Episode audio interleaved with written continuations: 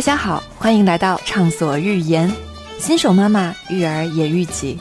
我是 Cici，我是 Soso，我是拥有一个已满十个月女宝的 INFP 金融女工，我是拥有一个已满四个月男宝的 ESFJ 互联网女工。我们将在这档播客里记录当妈的喜怒哀乐，也将在这里记录女性成长的酸甜苦辣。好，那就让我们开始吧。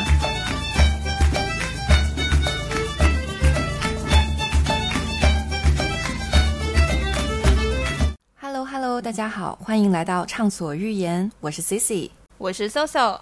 那今天呢，是我们畅所欲言的第一期。当当当当。其实我和 Soso 想做我们这样一档播客节目，已经讨论挺长时间的。是的，是的。呃，一方面呢，是希望用这样的方式来记录我们怀孕、生产、育儿当中的一些喜悦和艰辛，供大家参考。另外一方面呢，其实从女孩成长为母亲的历程，也让我们更加体悟到女性的力量和女性的成长，值得更多的记录和刻画。是的，今天是播客的第一期，我们迫不及待地想回顾各自的备孕以及生产的记忆，真实感性的聊一聊，在生育过程中大家很少谈及，但又是非常重要的历程与真相。不过在讨论生孩子之前啊，我其实是一直觉得非常重要的一点是需要思考清楚自己是否想生孩子。以及为什么生孩子？那其实这个问题上呢，我跟 Soso 算是两个不同的典型案例吧。我是属于结婚之后很快就要小孩的，然后 Soso 的话呢，其实是相对比较长时间之后才选择要小孩。要不 Soso 你先聊一聊自己的想法转变的一个过程。天哪，我可能是那种就是爸妈眼中的坏小孩，就是我在很小，在很年轻的时候就已经结婚了。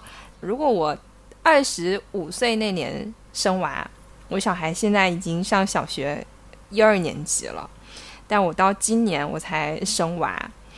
然后呢，这八年中，八年抗战中，我经历了各种外界对我们的揣测，还有爸妈的压力，特别是我爸妈那一辈，我不知道 C C 有没有经历，就是各种 peer pressure，就是的。各种叔叔阿姨对我爸妈关心打引号，说为什么 Soso 还不生小孩？他们是不是嗯？对，特别是说你们其实真的结婚还挺早的。我记得当时我好像还没有开始工作，就从学校飞回厦门，就是参加 Soso 的婚礼，真的算是同龄人当中很早的。然后可能在大家的预期里面，应该也是会，就是你看结婚嘛，生小孩好像就是很快就是下一步了。没错，然后我就经历了爸妈和爸妈的朋友们从“哎呀哎呀，是不是快生娃啦”到“哎呀，我这里有个药方，你要不要试一下？”到最后，爸妈说没有关系，如果有什么困难一定要说出来，我们一起解决。然后最后我妈说：“你爸已经准备了一笔钱，如果有什么需要，我们可以一起努力。”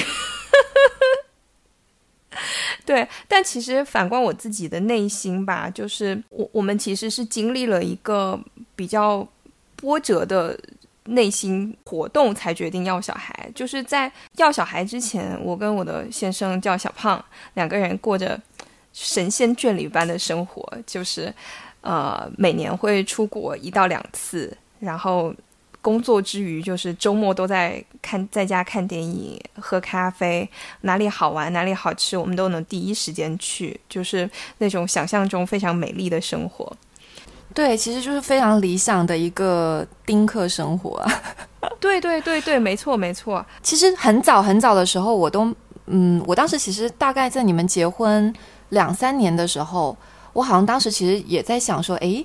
索索他们好像没有打算，就是感觉你们没有把这个要小孩这件事情放在你们的日程上，因为觉得你们的生活状态也特别的好，然后呃，可能也是因为结婚比较早嘛，所以其实二人世界过得就特别特别的让人羡慕。我当时应该是可能是处于分手或者是还没有开始谈恋爱的阶段，真的是非常的羡慕。是，然后我觉得生小孩其实。准备生小孩，或者是你真的想好要小孩，有两种状态，一种是你迷迷糊糊就生了，还有一种就是你想明白之后才生。然后我当时非常确定，就是我一定不要当那个迷迷糊糊就生小孩的人。对，然后我就想的很多吧，就是觉得说我到底能不能当一个妈妈，就是真的去养育一个新的生命。你的担心是什么？嗯，怎么说呢？就是其实还挺多的，就是其实最重要的还是就是心理健康吧。我们从就是从心理学上讲。某种程度上，我那个时候我自己的内心小孩其实并没有长大，然后他也没有得到很好的疗愈，嗯，然后我就觉得说，我自己都还没有把自己照顾好，我怎么样去照顾我的小孩？然后二零年就是疫情前后的时候，其实我自己还经历了一个，嗯，算是有有有算是有抑郁症了一段时间，嗯，天，我我真不知道。对我后来就辞职，然后换工作啊，这一趴以后可以再聊。然后在过在这两三年里面，我自己慢慢从那个状态里面走出来，而且就是能越来越看到自己，就是内心非常的坚韧的那个部分。嗯，在那个当下才决定说，OK，maybe 我可以要一个小孩了，就是我已经准备好了承接。新的一个生命的准备，嗯，也是经历了一段，就是其实跟我们播客本身也挺像的，就是不管是育儿啊还是育己，它其实我觉得两个还是很相关的。很多时候是需要我们做好准备了，可能才能够更好的去照顾我们所期待的这个宝宝的到来。没错，没错。其实我那时候生娃之前，长辈给我的预期都是，你只要负责生。呃，其他事情我们都可以来。这这句话我生完娃之后，他们就发现，他们发现说：“天哪，这个妈妈就是从头管到尾，就是所有的 detail 都要参参与的那一种。”对你刚刚说的那句话，我觉得是很多人其实。包括我之前，呃，自己也会听到，就是父母的一些声音，或者是说其他长辈的一些声音，大家都会说，哦，啊，你尽管生就好了，大家来帮你带。但是其实我是觉得，大家听听就好，因为不管怎么来讲，最后你把小孩生出来，可能最辛苦，或者说你接下来要不断付出的，肯定还是以妈妈为主。所以其实所有的女生如果有这个想法的话，我觉得还是不不要太相信。就是 就是别人帮你带这件事情，呃，一方面可能你自己不会放过自己，另外一方面就是说自己的小孩肯定还是由自己带，你会更加的放心。对对，是的，是的，特别是当然你迷迷糊糊就过了，可能也就过了。但是其实人最害怕的就是你回忆过去的那个自己，觉得自己嗯在迷迷糊糊中就过了，然后呃很多努力都没有做。的时候，其实是最后悔的时候。明白，嗯，我觉得你真的还算是我身边当中比较少，就是说，呃，结婚比较早，然后但是要娃又比较晚的这样的一个案例。不像 C C，C C 同学是结婚之后秒生娃。我当时一直在想说，C C 一定是一个先上车后补票的人。但其实真的不是。关于我这边，就是为什么想生孩子，还是比较传统的，内心还是会觉得说，可能我去思考，我这一辈子到底希不希望有小孩。我的回答也是相对比较坚定的，就觉得是 yes。再加上，其实我恋爱的过程可能有将近五年，其实结婚是到了呃三十岁的时候才结婚，所以其实，在结婚之前。我自我生长的那一部分也到了一定的阶段，我觉得，呃，有那样的一个怎么说呢？不管是物质条件，或者是说心理的状态，去接受自己有小孩这件事情。而且我也呃挺希望能够去见证一个小孩的成长。包括我跟小朋友的爸爸，就我老公九九在聊，其实我们就希望自己的小孩是一个呃自由自在又善良这样的一个小孩。婚后其实就开始考虑呃可以要小孩这件事情。对的，对的。其实我我跟 C C 的备孕的过程也是有点不太一样，还是分两种，就是有一种迷迷糊糊中就有了，还有一种就是跋山涉水、千辛万苦才有的。你就属于就是迷迷糊糊就有了。对我是有预期，但是我没有想到那么顺利。坦白来说。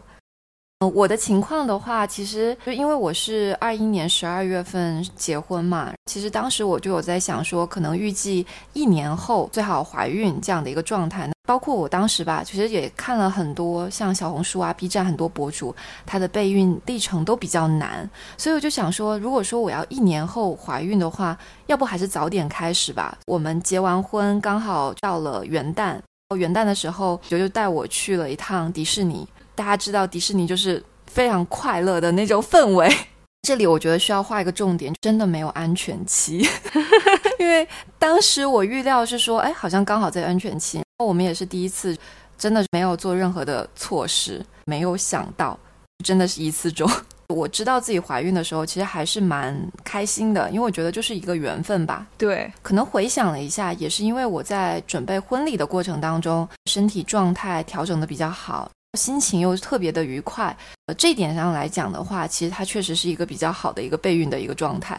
对我当时其实刚参加完 C C 的婚礼回来，没有两周的时间，他就跟我说：“OK，我怀孕了。”我心里：“OK，very soon，OK，good。”其实包括我爸妈都怀疑我说是不是之前就是就就可能在婚礼前就怀了。我说真的不是，真的就是因为迪士尼特别开心，所以我这这里画一个重点：开心容易怀孕。对，真的，而且要很放松。因为我当时没有很大的压力，只是就觉得刚刚好，就想说，哎呀，安全期嘛。不过确实，我觉得在小红书上看到人家那个备孕的过程。真的感觉这是一个非常大的工程。我的经历就是，我做足了所有的工作，然后很快就有了。我大概我觉得你是属于非常好的一个范本，认真的去操作这件事情，而且很顺利、很快的实现了，真的是。我觉得 Soso 可以分享一下自己的经验。不过当时我记得是 Cici 给我寄了很多东西，我包括有验孕棒、呃测排卵试纸，还有嗯还有好孕棉，大概是有这这么几项东西，还有一个补剂。我当时收到的时候就觉得，Oh my god，这么多东西，我需要做这么多准备。我就一项一项去看了一下别人是怎么准备的一个过程。以及我身边的朋友，我发现我不知道你身边的朋友会不会这样子。我身边的朋友就会经历一个很漫长的备孕的周期，大概差不多有半年到一年的时间。是的，其实还挺多朋友。我当时就想说，这个事情还蛮大工程的哦。那我还是先先准备一下，因为当时我的身体状态就是处于那种，我我的姨妈是属于非常的不规律。他在三十三天到四十五天之间来回波动，我也不知道他哪天要来来姨妈的那一种，所以我对自己的预期就是我的排卵可能不会很顺利，我的受孕可能不会很顺利。这个事情呢，我跟我的老公也交流了一下，前一段时间，他就说，嗯，其实我当时也有对自己有这种怀疑，小胖吗？对，小胖同学就说，嗯，其实那那个时候他也在怀疑自己的这个。生育的能力到底能不能生得出小孩？我就想说，嗯，为什么有一个男的会有这种怀疑啊？对他后来才告诉我说，他大学的时候已经就做过一次捐精，我都震惊了，居然有人真的去做这个，我也震惊。然后他说捐精完之后，那个大夫就对着他的报告就看了一眼，意味深长的说：“年轻人一定要加强运动啊！”当时他就觉得完了 完了。他之后是不是会生不出小孩？我们两个就怀着两个惴惴不安的心，互相揣测、互相自己怀自我怀疑的心情下，开始了备孕。第一个月的时候呢，等一下，我想问一下，这个事情本身就包括你经期不是特别的，呃，怎么说固定？然后还有小胖的这个故事，你们在备孕的时候其实是互相没有去聊这个事情，是吗？是后面成功了之后没有？哦，OK，对，其实互相都不想给互相压力，是等到弟弟出生了之后，我们再往回看的时候才来说这个事情。我当时第一个月的时候，我就开始用测排卵试纸，嗯，我记得那个是一个绿色的条子，我就拿了一个小本子，每天早上测完之后就贴在那个小本子上。测排卵试纸的显色方式，就是通过显色的浓度来判断什么时候是排卵期。我记得我当时贴了二十五天，它二十五天的度都是一样的，我当时就非常的崩溃，我到底是哪一天在排卵？于是，在这个崩溃中，我的第二次姨妈就来了。第一个月就这么宣告失败。痛定思思痛之后呢，我就觉得我不应该用这种盲目的方式来备孕。我就在小红书上找找找找找，终于找到了。人家告诉我说，可以去医院做排卵监测。刚好我们家旁边五分钟有一个妇幼保健院，我就在这一次开始了。呃，所谓更加科学的备孕，就是通过测排卵的方式来确定自己什么时候可以真正的排卵。我就从第一次去医院测完排卵之后，医生说你一周以后再来，到你三天以后再来，到你接下来要每天来。之后终于，医生告诉我说，嗯，你接下来三天都可以要同房一下。那我就把小胖抓回了家。所以医生是会告诉你这个时间表是吧？对，医生会说接下来三天是个窗口期。OK，那其实是非常精准的，相比于自己用测呃排卵的试纸来讲。对，是的，就在那三天就把小胖抓回了家，下面的内容就不能播了。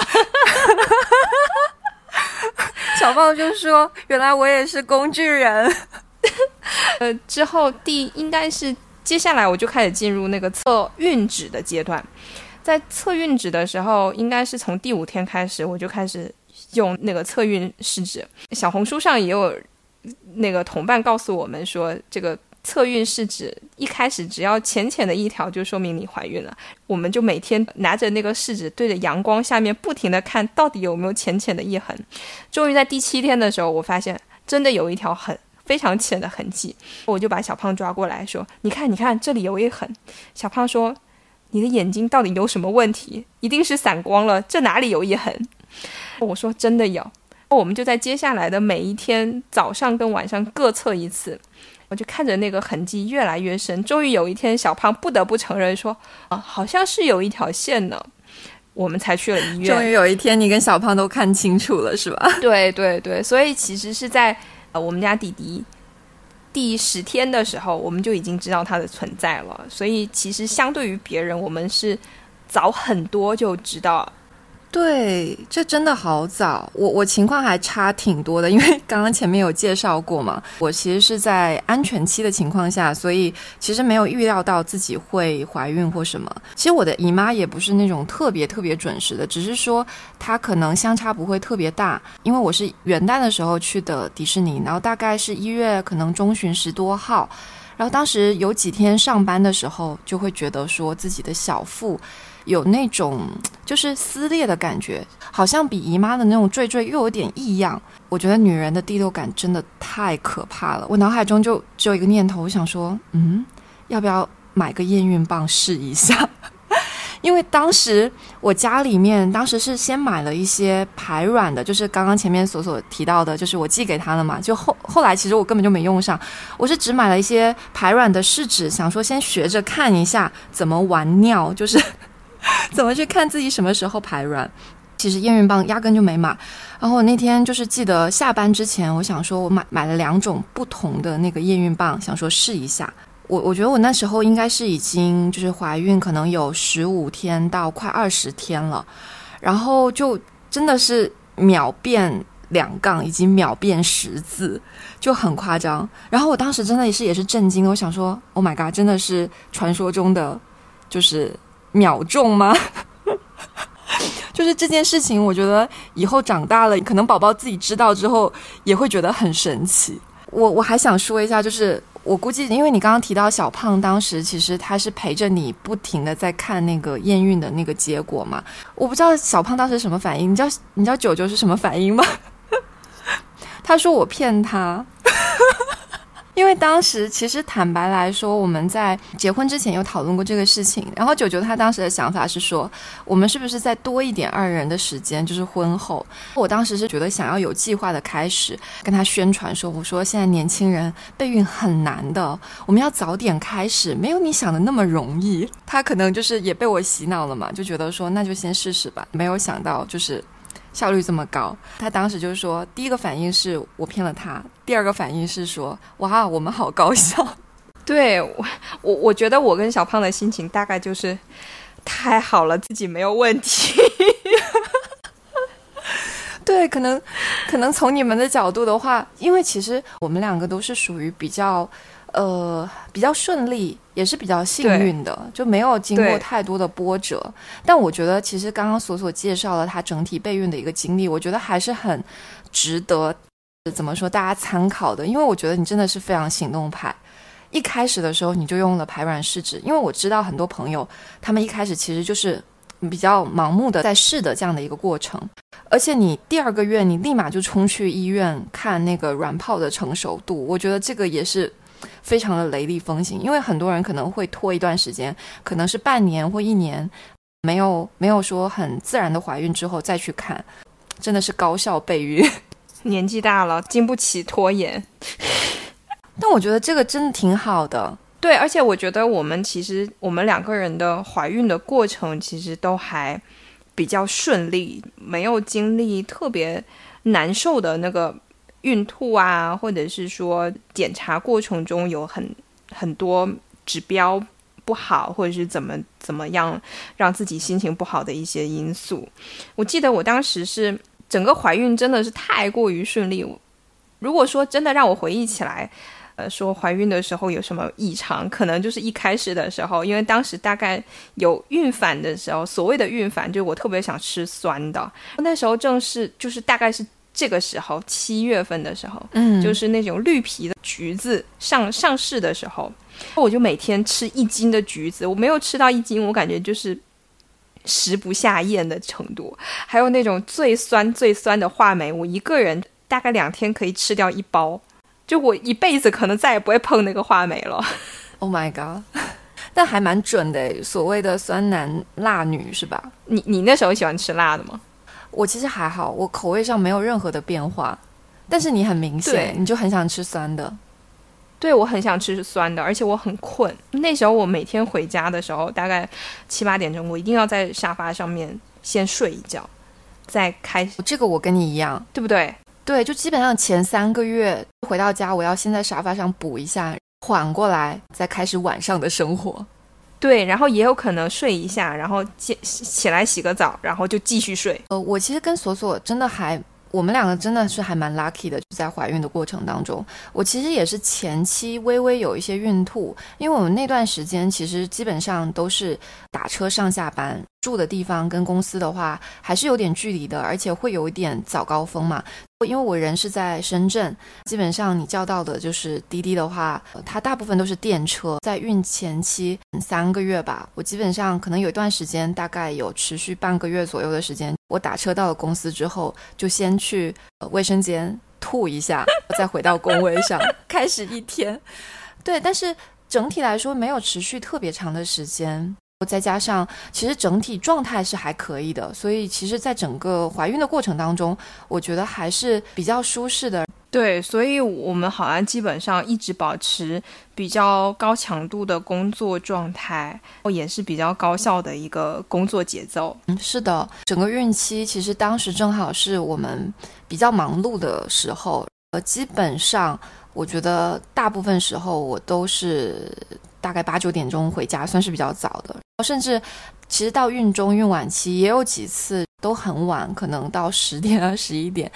我当时还被同事说：“天呐，你快回家吧，不要在这里，万一 万一要让他们叫帮忙叫那个呃急救车，那就不好了什么的。”但是其实我当时自己是知道的。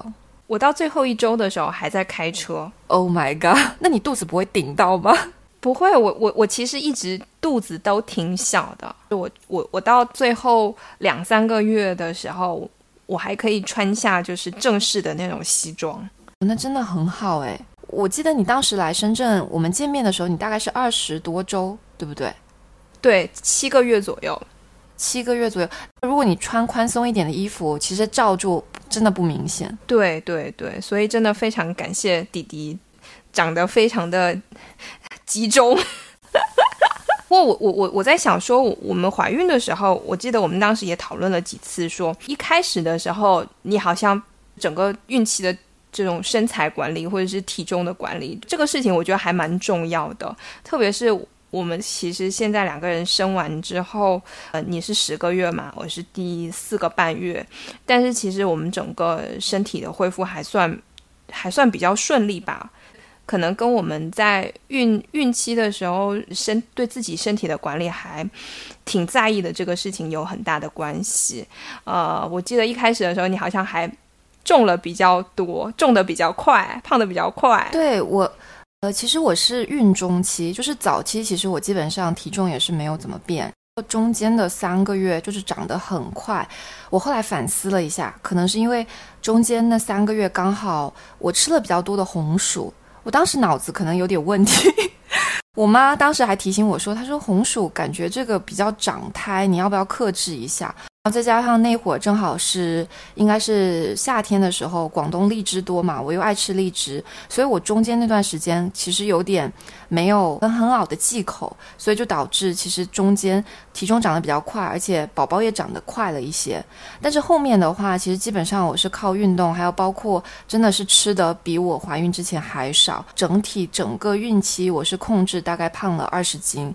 我个人是觉得，你产前的控制其实是最好的产后修复。我基本上大概是生完可能三个月到四个月左右，体重啊，还有包括肚子，基本上就回来了。对我是胖了十九筋嘛，我其实没有运动，但是我非常认真在注意自己的饮食啊，不吃甜的，奶茶就从头到尾没有喝。但咖啡就是每天都喝，所以事实证明说，其实喝咖啡是 OK 的。饮食上面不吃呃高油高糖的食物，就那个红薯那个，我当时应该是二十呃二十九周的时候去做产检，那时候其实体弟弟有点偏小，他的腹围有点偏小，呃，医生就说啊，你可以回去吃点榴莲跟红薯。我大概就吃了一周多。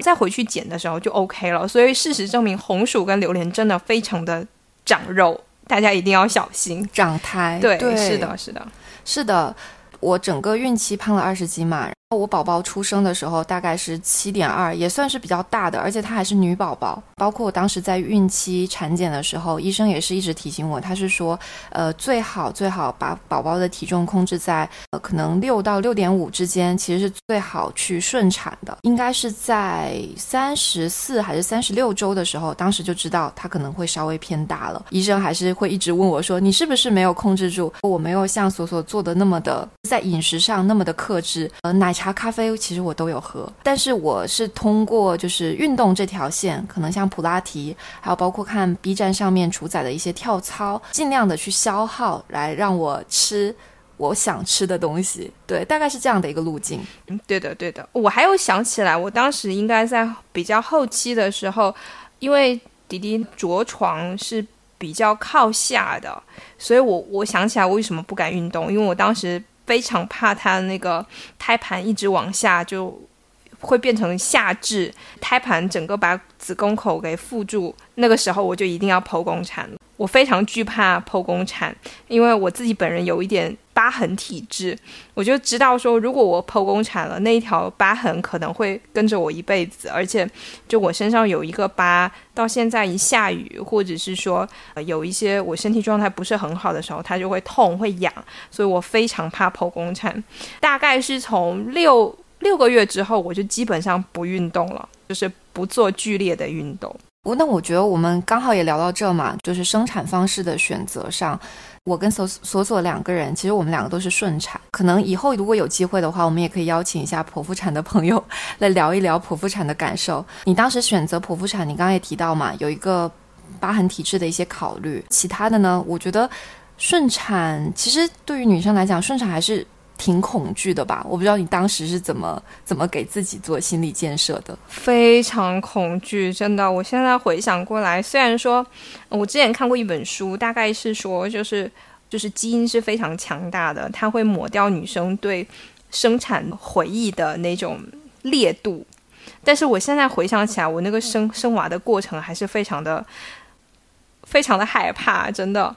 我我记得 C C 的那个生产的过程还算比较顺利，我那个生产过程真的是惨不忍睹。对我，我想补充说一下，因为当时索索在生产的时候，因为我们是有一个呃朋友一起的大群嘛。然后当时大家都很焦急，在等待，就想说，哎，好像不是刚刚就很很好好好多个小时以前已经说在 push 了，怎么还没有结果？怎么还没有结果？对，我当时其实是住到了这边比较好的一个医院的 VIP 产房。其实前期一开始都非常的顺利，就大概我是呃预产期当天晚上，呃十一点多开始。有有感觉，规律的宫缩。对，等到我数到五分钟一次规律的宫缩的时候，就才一点半。而且那天晚上小胖有点发烧感冒，我本来想说，OK，那我就等小胖看看能不能熬到明天他感冒好了之后，我们再去医院。等到我熬到了两点钟的时候，那个痛感已经完全没有办法支撑，我只好用脚把小胖踹踹一踹，说。要去医院了，小胖同学就一个支棱从床上爬起来，迅速的把我们那个待产包一拎，把睡在隔壁的我妈，我妈那天晚上还喝酒了，那天是预产期哎，为什么还喝酒？因为那天晚上我妈和我公公婆婆三个人一起，为了庆祝终于要到卸货的那一天，三个人一起喝了点酒。对，然后把我妈，我小胖就去隔壁把我妈给叫起来，我们就噔噔噔奔向医院。那时候到医院开始办入住的时候，也就大概两点半。我住到那个病房之后，就开始，因为那时候这边的 VIP 产房是呃两指可以打无痛，我就开始熬熬熬熬两指。到五点多的时候，那个护士就进来，说准备给我打无痛。我说这么快，我就大概痛了。一个多小时就入院之后又痛了一个多小时，我想说，太好了，就这么一点小事情，老娘搞得定啊！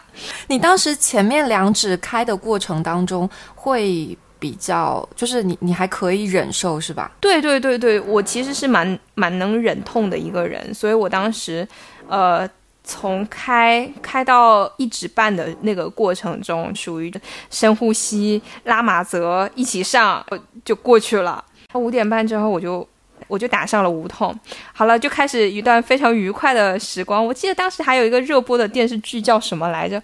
我们当时我我跟小胖两个人，一个 VIP 产房，它有一台电视，我们两个还在那边看了两集电视剧，还睡了一觉。这个快乐的时光一直持续到了那天早上，就是相当于早上五点之后到上午的十二点左右，我都是一个非常快乐的时光。到十二点的时候，护士终于来收作业了，发现怎么打上无痛是两指，这会还是两指，就相当于你后面五个小时其实没有继续开指，对，就开指开的非常的慢。我到下午这个这个焦虑的状态就逐渐升级，到了下午的五六点钟的时候，管床的那个小护士就一直一直很很焦虑，说这怎么都不开指。然后他用，他就进去用手动帮我开指。就这个小护士，我跟他在那天培养了非常良好的阶级革命友谊。他就开始给我用手动开指的办法。等一下，我想，我想理解一下什么叫手动开指。手动开指，你把你的食指跟中指伸进去，在里面撑开。还有这样的操作，这个这个我是没有经历的。我当时就是因为开始开太慢，就一直在那个要去顺转剖的那个及格线上一直徘徊。那个小护士也挺心疼我的，已经经历了就是顺产的那个阵痛，他就不愿意让我再经历一一一道剖宫产的痛，所以他就不停在帮我手动开指，就在那个及格线的边缘一直拉着这个差生，一直往前走，等到。他是八点，当时他是八点要换下班，我们俩就约定说，最好是七点半的时候可以开始 push。他就说，如果我八点之前可以开始 push，他就要加班陪我一起生完再走。呃，其实你从前一天五点钟，可能到晚上，呃，可能到早上十点的时候，其实都还是两指的状态，哦，一直到下午，对，到十二点。对，到三点的下午三点才开到三指，就是三点到七点，希望能够通过这个手动开指的这个方式。我我不知道你当时有没有，我当时还经历了打麻药之后，呃，左边跟右边它可能打的位置有点偏移，所以左边比较不痛，右边比较痛。有那种一半一半的那种感觉。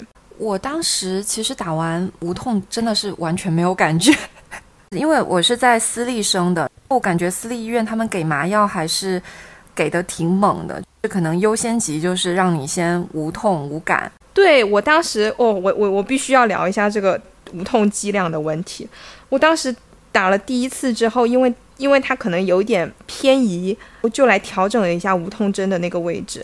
医生后来又给我补了一剂、一剂无痛。我相当于当时有两两两个剂量的无痛已经下去了。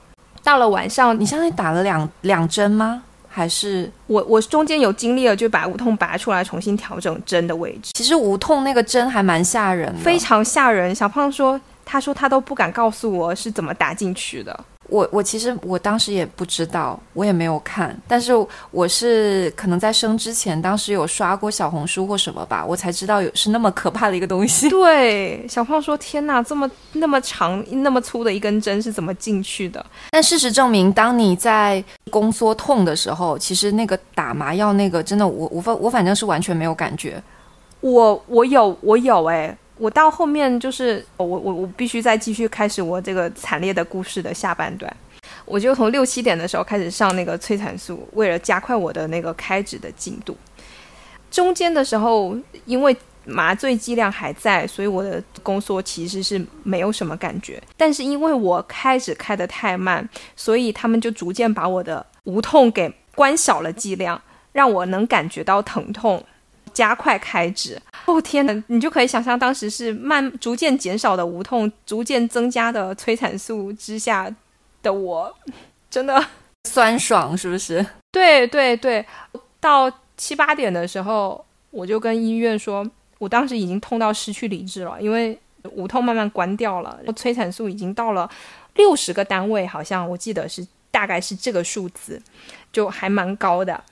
我我当时已经痛到失去理智，在抓自己的头发了。我还记，至今非常记得我当时说的那一段话。我说我是一个非常理智的人，你但凡让我不痛一些，我就能克制自己的情绪和用力的力度，不然我这样是完全没有办法生下去的。他们沟通了一大轮之后，就把那个打麻醉的医生叫上来。那麻醉的医生看着我，我真的不能再给你打无痛了，你已经是打了。第二遍无痛的人，我们历史上没有打过第三第三针无痛的人。我说你多少要给我推一点，不然我真的会活不下去。我当时就是处于一种崩溃的边缘。我想理解一下，我我当时的情况是说，我打了无痛之后，那个剂量确实是可以调整的。对，因为你不是打了第二次之后，那理论上其实是把它的剂量调上来就好了呀。并不是再重新再打一次，它第二次的那个剂量已经消耗消耗完了，就相当于它是一个点滴量已经点完了。我的时间可能比较长，而且我我到第二天生完之后，就在跟小护士交流这个问题的时候，我说为什么我会比人家的这个麻醉的剂量更高？小护士看了我一眼，突然间问我说。你是不是酒量还可以？哦，我说还有这样子，说那就对了，酒量酒量好的人要麻醉多一点。到后后面到八点七八点的时候，那个助产师终于来看我的条件，说嗯，可能可以尝试 push 一下了。但是因为我当时遇到一个最大的问题是，弟弟的那个脑袋，它不是完全是就是。顺产出出产道的角度，它有一个九十度的偏移，所以就开始进入了他们进入首条进进到产道去手调那个头的角度。所以你还有一个转制吗？还是说？对对对，我就是进去手手动转制的。所以我想再理解一下，我有看过有一些人，他可能是胎位不正嘛，在生之前，医生会帮他把宝宝的头调到适合顺产的这个，我忘了是前枕位还是后枕位了，有点忘记了。对对对对，我就是那个人。OK，所以我我不知道你还经历了这个。对，而且当时前一个助产士小姐姐要下班的时候，特意交代了当天的值班医生一定要来看我一下，就为了帮我调整我的生产的角度。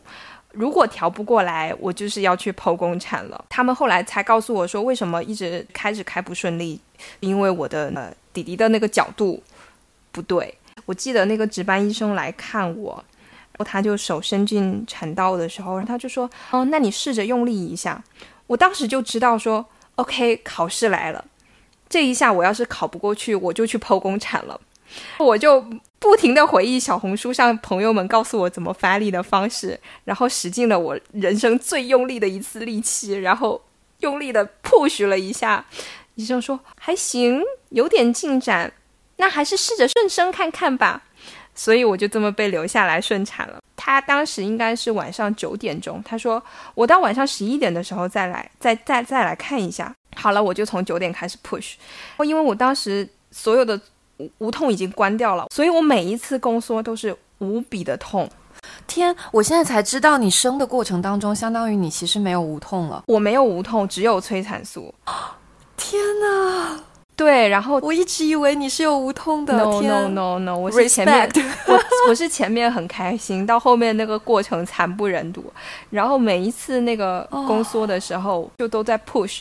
中间那个助产士说：“嗯，如果你累了，可以休息一下。”我心里想说：“不，我一点都不想休息，因为那个疼痛的感觉让我一点都没有想休息的欲望。我就想赶紧把它生出来。我大概 push 了十次左右，那个医生就被叫进来了。我记得他被叫进来的时候还满嘴都是饭，他就说：“这么快就要开始上台了吗？” 弟弟应该是十点十三分，就比他预期的时间可能提早了差不多有一个小时。那所以其实你开始 push 到你生的时间其实还好。对我从 push 到生的时间大概是一个小时十五分钟。但是我我必须讲一个事情，我不知道你记不记得，后面那个缝针实在是太痛了。不好意思，我没有缝针。对你一点都没有缝是吗？对我一点都没有缝。Oh my god！太幸运了。你没有侧切是有点撕裂，对不对？对我没有侧切，我就是一级撕裂，而且弟弟头很大，因为他后面生出来之后，他后面的那个产瘤巨大无比。我就想说，天哪，我太心疼我自己，我是怎么把它生出来的？而且你缝针的过程也没有无痛了，没有无痛了。他打了一针就是局麻，因为我本身对麻药就不太不太敏感，所以他打一针等于没有打。对，因为你酒量太好了，亲。对，然后弟弟又比预期，他预期应该是六斤出头，嗯，但是他其实生出来六斤八，嗯。所以，我真的生他的过程还蛮艰辛的。对，我觉得其实我之前还真不知道你后面无痛都没了。对，然后那个缝针缝了半个小时，天！而且你其实是属于最轻度的撕裂。对，我是一级撕裂，就是最最轻的那一种。我就感觉那个针在。在下面这样子，在肉上穿来穿去。天呐，你不要讲，我现在鸡皮疙瘩起来然后一次剪掉，妈妈小时候在缝衣服，缝完一道把那个线头剪掉，我就觉得哦，是不是好了？她说哦，再下一层，缝就再下一次打结之后，我说是不是好了？还有，快了，快了，快好了，就这么半个小时过去了。但我觉得有的时候你又希望他好好缝，因为后面的话可能会恢复的更好一些。是是，所以我其实还蛮感谢他，因为我伤口其实恢复的非常的漂亮，漂亮。你有看吗？我没有看，但是看过的人是这么告诉我的。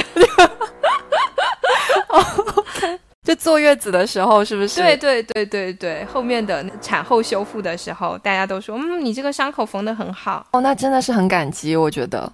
是，不过 C C 的那个生产的过程就，呃，前面比较辛苦，但是后面还蛮快的，我记得。对，我觉得其实我整体的生产体验有一段时间是比较辛苦，但是其实整体我回顾起来还是比较幸运的，因为前面在聊的时候提到我的宝宝是七点二斤嘛，但是我又全程是。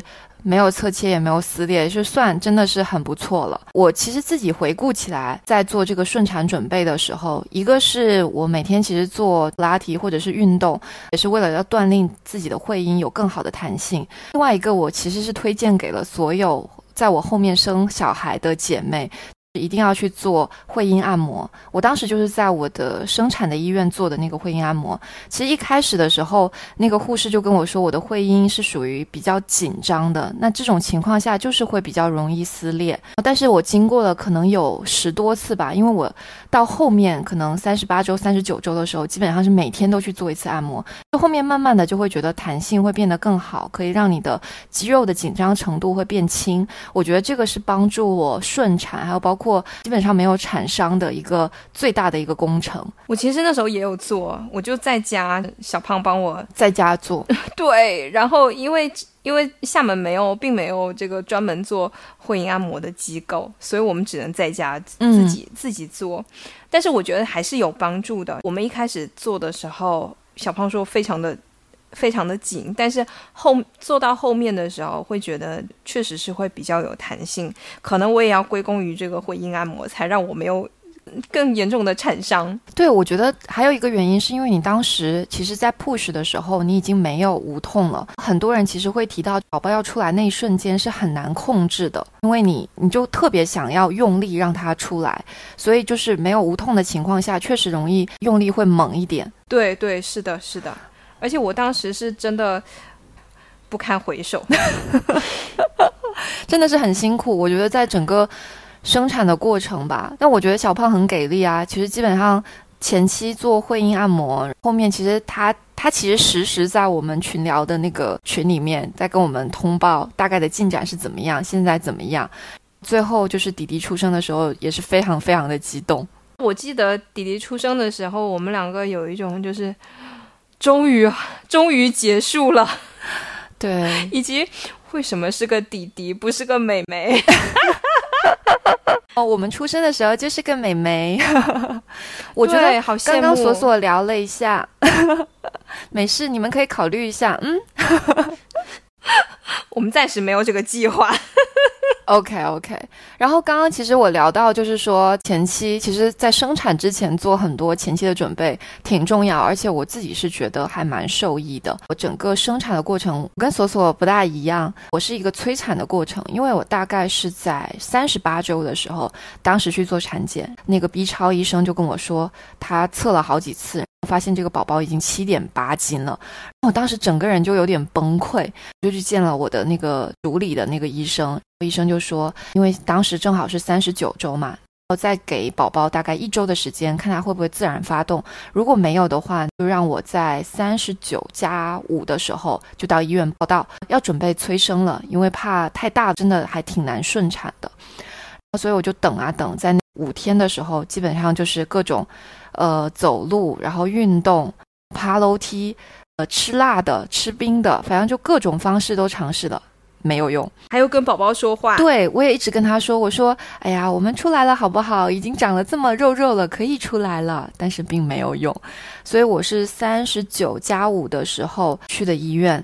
其实我去到医院的时候，还没有下定决心，到底是不是要去催产，因为当时其实医生有跟我沟通，就是说，当然也可以选择去剖。也可以选择顺，但是其实，在那之前，我做了非常非常多的顺产的准备，包括运动、按摩，还有很多控制体重啊，各种。但当时其实我自己是很担心的，因为主要是觉得说宝宝太大，顺产的话，万一产伤比较严重怎么办？我就见了我的助产士，我是在深圳美中怡和生的，当时找的助产士也是明星的助产士，他叫廖桂英。你那个助产士在小红书上有自己的账号，我当时还还有认真的看了一下他的发的信息，确实是真的还蛮厉害的。对，因为我当时在怀孕的时候，在选择医院的时候做功课嘛，看到还挺多人推荐他的，所以我就当时就想说。因为它是需要一个点名费的，反正就加了好像是四千块钱吧。但我觉得这四千块钱真的是太值得了，不得不说。对对，没有产伤这个事情太厉害了，真的。医生就在等我自己在做决定的时候，我就跟医生说，要不我见一下桂英吧。然后他说好。桂英过了一会儿就过来就跟我说，他说。你个子这么高，对我是大概有一米七，而且你做了那么多准备了，不试一试真的太可惜了。你要相信我，然后我就真的是被他说的“你要相信我”这几个字就就一下子就下定决心，我说非常有力量，对不对？对，就真的太重要了。OK，我要试一下。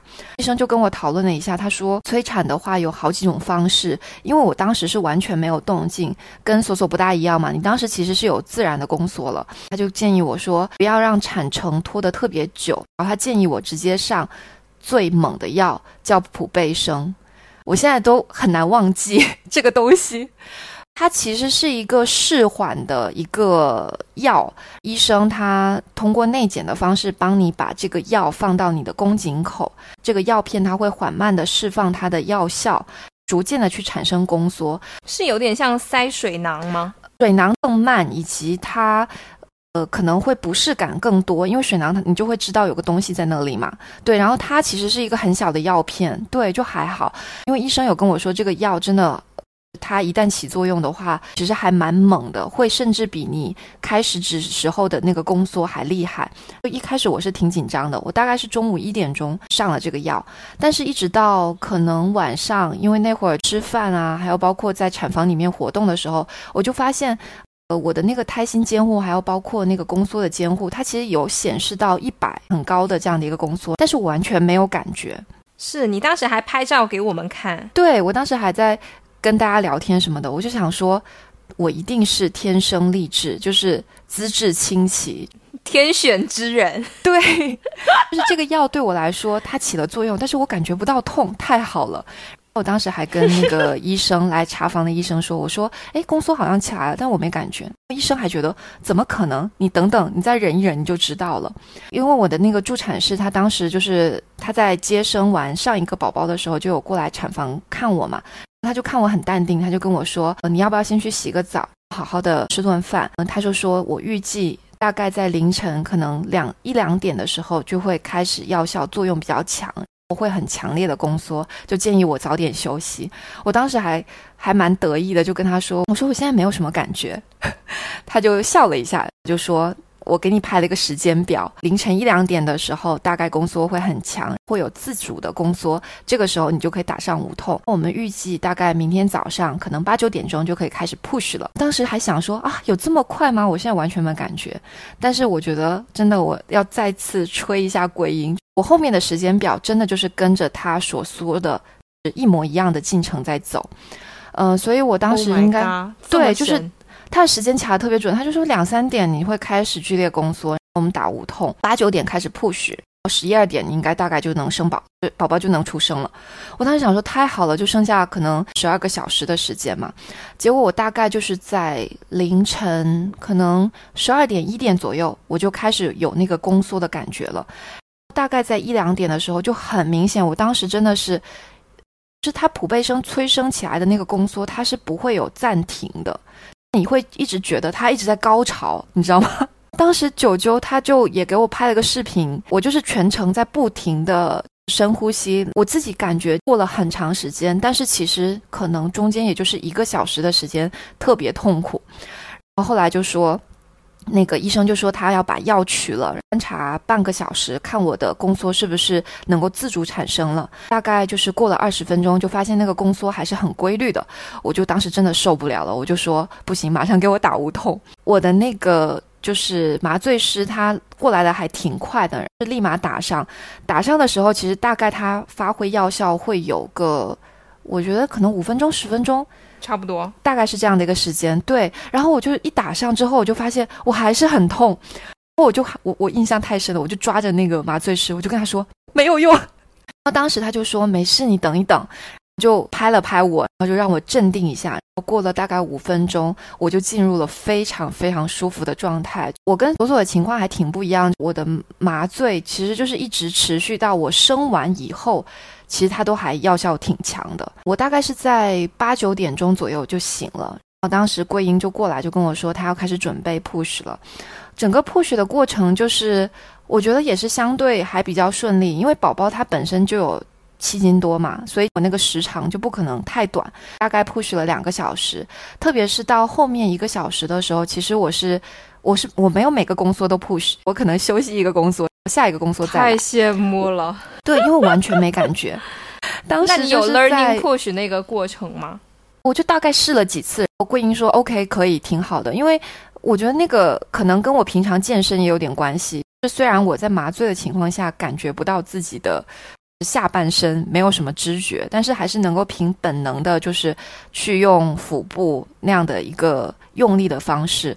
前期其实我也是看了小红书还有 B 站很多教你怎么 push 的那个过程嘛。我唯一记得整个生产过程当中比较担心的一点是，当时应该是临近宝宝胎头要出来了，他的那个胎心监护就会放到比较靠近我们。下半身的位置就有有大概有五分钟的时间，就会感受不到宝宝的胎心。那会儿我真的好紧张，因为医生就在那边找，他就找不到，就说可能是因为已经到比较底下了，会影响到那个胎心监护的那个侧带，就赶紧 push，就不敢再怠慢了。大概好像就是后面的十分钟、五分钟，宝宝就出来了。对我讲到那个胎心监测的那个，我也补一个。其实我当时有一个很重要的没有顺转剖的原因，就是弟弟的胎心一直非常的好。中间我还经历了发烧，我当我当时还发烧了，但是弟弟的胎心一直都在一百三，很健康，而且有高低起伏的那个状态下，所以医生也也舍不得让他去。用剖宫产的方式出来哦，对，我觉得这个还挺重要的。刚才我们在讲那个 learning push 那个过程，你有没有觉得那那个过程就是真的就是拉粑粑的的那种用力的方式？我觉得基本上是接近的。对对，其一开始的时候我还觉得说你可能用力还要往往上一些，但是后来发现不对，往往就是拉粑粑的那种方式，留留给留给大家。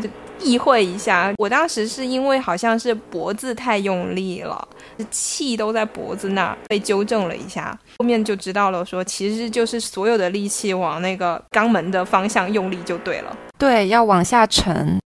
我是记得当时我那个助产师就一直让我看肚脐眼的方向，脖子跟上半身尽可能的放松。对，是我脖子太紧张了，后来还因为这样子，我脸上的血管还爆了，有一些血点。我倒没有血点，但是因为当时有让九九帮我录了片段的一些视频，就真的是在 push 的时候是青筋暴起，就好明显，就是全身用力，对，非常的狰狞，不堪回首。还有一点，我觉得可能我们在这里也可以呃提醒一下，可能是即将要生产的姐妹，宝宝头要出来的那一瞬间非常非常的重要。我当时因为我麻醉。给的非常足，所以我下半身真的是没有什么感觉。当时我的助产师就说：“OK，现在非常的关键，你现在 hold 住，完全不要用力，完全放松，向外呼气。”我当时可能保持了有一分钟左右，那个很放松的状态，一直不停的往外呼气，吹蜡烛的那个姿势，宝宝就这样很顺利的滑出来了。大概那种持续一两分钟这样的一个时间，一定要忍住。没错，这就是桂英的神奇之处。是，就是一定要配合助产士。其实可能不仅仅是我自己所在的医院的助产士啊，其实现在有很多助产士都会做一些科普。我觉得其实从我自己本身的实践下来来看，他们说的还是非常对的。对，而且其实 C C 的生产过程就是给大家一个很强的信心吧。七斤多的宝宝，然后也可以没有产伤，也可以顺产的，对不对？我自己其实还是蛮震惊，实现了我自己所希望的目标之后，我也是大肆宣传。其实，对对对，我就跟好多好闺蜜、好朋友，我就说一定一定要做会阴按摩，一定一定要听助产士的指令。对我就是那个让他科普了，说一定一定要做会阴按摩的人。对，因为当时你应该已经也孕中期了，对不对？我生的时候，对，是的，是的。不过我觉得。生娃的过程就是，我我其实想说，呃，当下还是真的觉得女生真的都还蛮蛮蛮厉害的，女性的力量很强。特别是我到现在回想起来，我抱着弟弟的时候，想起来我当时生他，就觉得天哪，我怎么能把这么大一个人给生出来？对，就觉得成就感太强了，是不是？太佩服自己了。是的，我那天生产的时候，除了。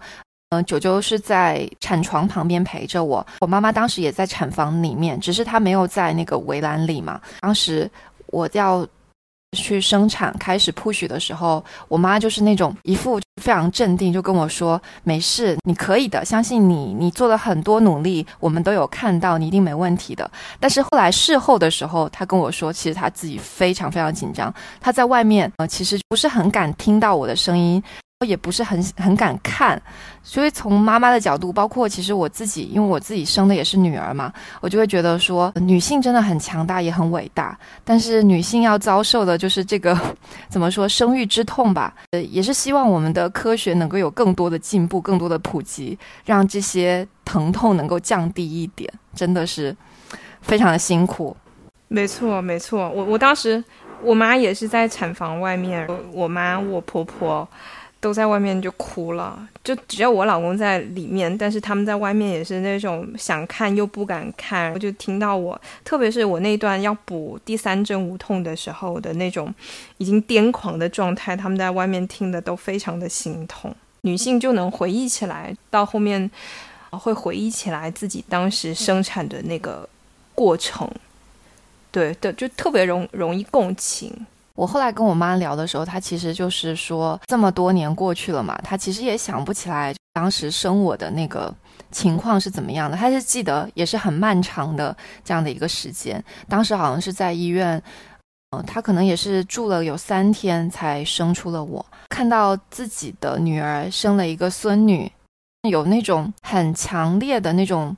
母系或者说母性的那种连接感，他就当时我就我看到他第一眼，他其实就哭了。然后当时助产师就说不要哭，因为他其实也是怕，呃，周围的人如果哭的话，让产妇也落泪的话，其实因为那会儿你的荷尔蒙掉的特别严重嘛，其实是不要有任何这种情绪在的。是没错，很容易。但是你有没有哭？我觉得很难很难不哭吧？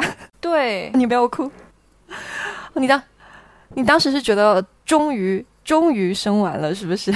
对对对，但是但是小胖是哭了的，小胖就哭着说：“好了，我们再也不生了。”天啊，小胖 so sweet。对，因为他说就是我中间 push 的过程中，疼痛的过程中会很绝望的拉着他，我会很跟他就喊他名字。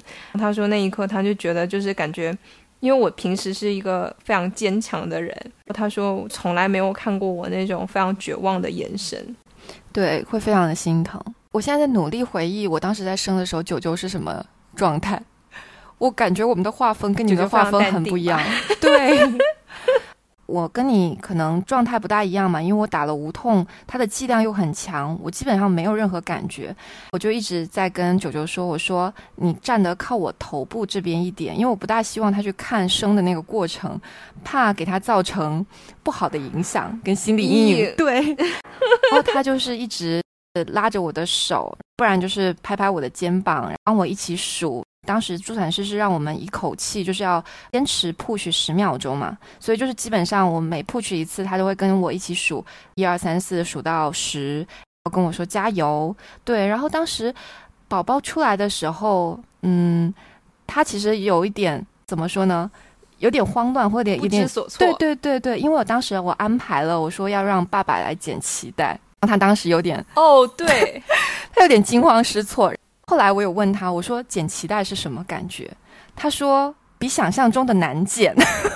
对，小胖也是这么说的。他说好像有一种剪肠子的感觉。剪肠子吗？觉得那个剪刀好像不是很给力。对对对对对，当时九九也是说，他说好像有点那种韧韧的，不是太锋利。他他可能以为轻轻按一下就可以了，结果发现不行，还要敲敲敲好几次。对，还要来回来回摩擦好几次才能剪得断。那你当时就是看到弟弟的第一眼是什么状态？其实我因为当时生他的时候发烧了嘛，所以其实弟弟当时第一下就被抱上那个旁边的那个宝宝的那个监护的车，就开始一个小时吸氧。所以我其实就看了他一眼，然后哦，好丑。他我以后我要把这段录音放给你听。他就被抱上那个吸氧车了，我就开始经历漫长的缝针的过程，心里一直在骂娘。哦，你是这样的一个流程，OK？对，所以我其实并没有，你有经历吗？抱抱在身上那个，呃，skin to skin。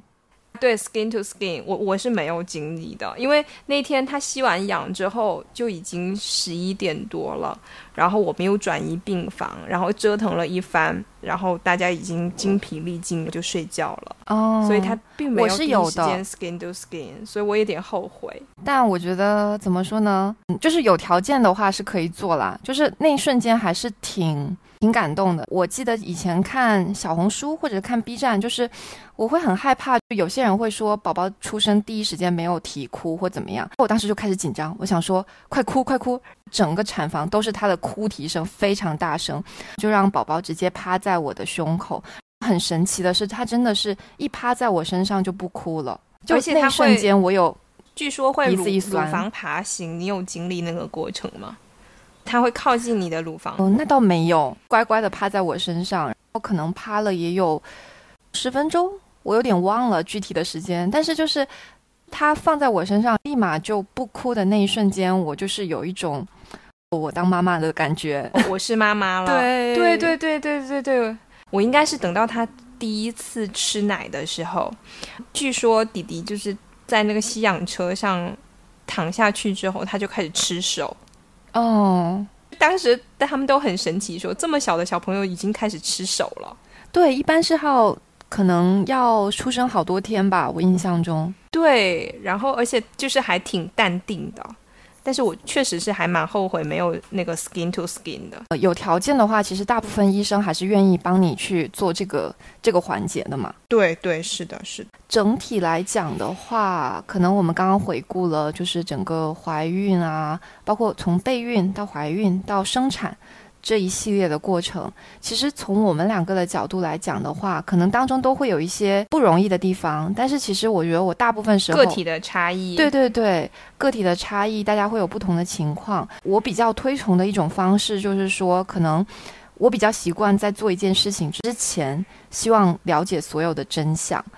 这也是为什么，就是其实我跟索索两个人很想把这些事情会遇到的问题摊开了跟大家来讲。没错，我不知道 Cici 会不会有这个感觉，就是其实之前听到的，呃，每个人对生产的这种解读都是片面的。当你真的去经历的时候，是很多不同的片段，可能左边一段，右边一段，然后拼起来的。你真的再去经历的时候，才发现这个是这样子的，那个是那样子的，好像一直都没有把所谓的可能是遮羞布或什么东西摊开说。我觉得生产过程是一个。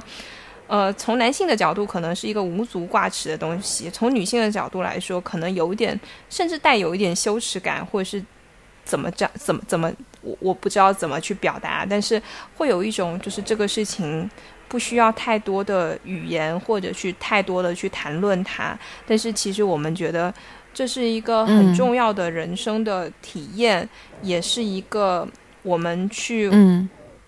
目前为止，人生完成的最伟大的事情之一吧。对我们的人生也没有什么特别伟大的事情，但是它对于我们来说真的是最伟大的事情之一吧。所以我觉得它值得被我们去纪念、去描述、去记录下来。之前我们关注到很多人对于生产这件事情有两个比较极端的一些呃说法或者是说辞，要么就是过于痛苦，或者是说。呃，大家完全后悔做这件事情，我觉得可能会有这样的情况，但是前提是在于说，你有没有想清楚，你到底想不想生小孩，以及你有没有了解清楚生小孩这件事情可能会遇到的一些情况，尽可能去做一些提前的准备，去避免一些最差的情况。这也是我们今天去聊这些过程当中的艰辛和可能遇到问题，呃，希望给大家解决的一些问题。然后其实另外一种比较极端的是，我觉得大家可能很多也看到什么。呃，十分钟顺产，无侧切，无撕裂什么的。其实我相信会有部分有人有这样的一些体质，但是我觉得我们如果没有做任何的准备，而寄希望于说我们可能是那个幸运的人的话，其实这种概率是非常非常小的。所以我们希望就是站在一个比较中间的位置，既告诉大家可能我们会遇到的一些问题。同时呢，我们也从我们自身的一些经历的角度出发，去看有哪些提前的准备能够帮我们去应对最极端的一些情况，或者是说可能遇到的一些问题，这样才能帮助我们去比较顺利的，呃，经历人生的这样的一个比较值得纪念的阶段。没错，呃，我觉得其实这个东西对于我来说，更重要的就是科学的计划，真正的去了解它，呃，做好心理准备去应对它就可以了。是的，是的，我觉得其实我们今天也聊的挺多的。我觉得总体下来的话，可能从前面在聊我们为什么想要生小孩，我觉得这个问题真的挺重要的，需要想清楚再去付诸行动。可能在整个备孕的过程当中，其实刚刚所所介绍自己采取的一些途径或者是方式，其实最重要就是科学两个字，能够帮我们更加高效的实现我们想要达到的目标。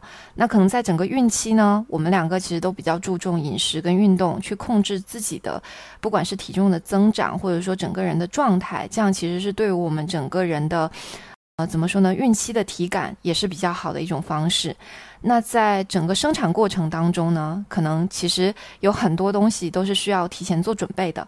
那可能遇到的很多不同的情况，我觉得是说需要有一颗强大的心脏，以及就是要相信我们的周围的医生啊，或者是护士，然后去实现最终顺利生产的这样的一个目标。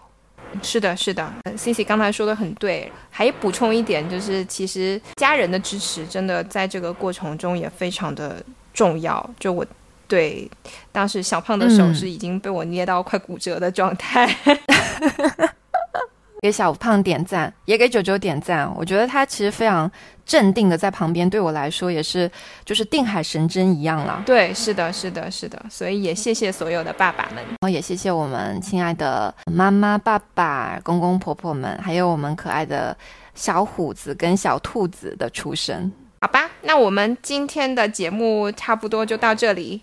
对，谢谢大家收听我们畅所欲言的第一期。如果接下来大家有任何的关于生育啊，或者是说后面希望我们聊的话题的，呃，这样的一些想法，欢迎给我们留言，或者是给我们私信，期待大家的回复跟关注，期待期待期待。好，那我们就先到这了，拜拜，拜拜，下期见。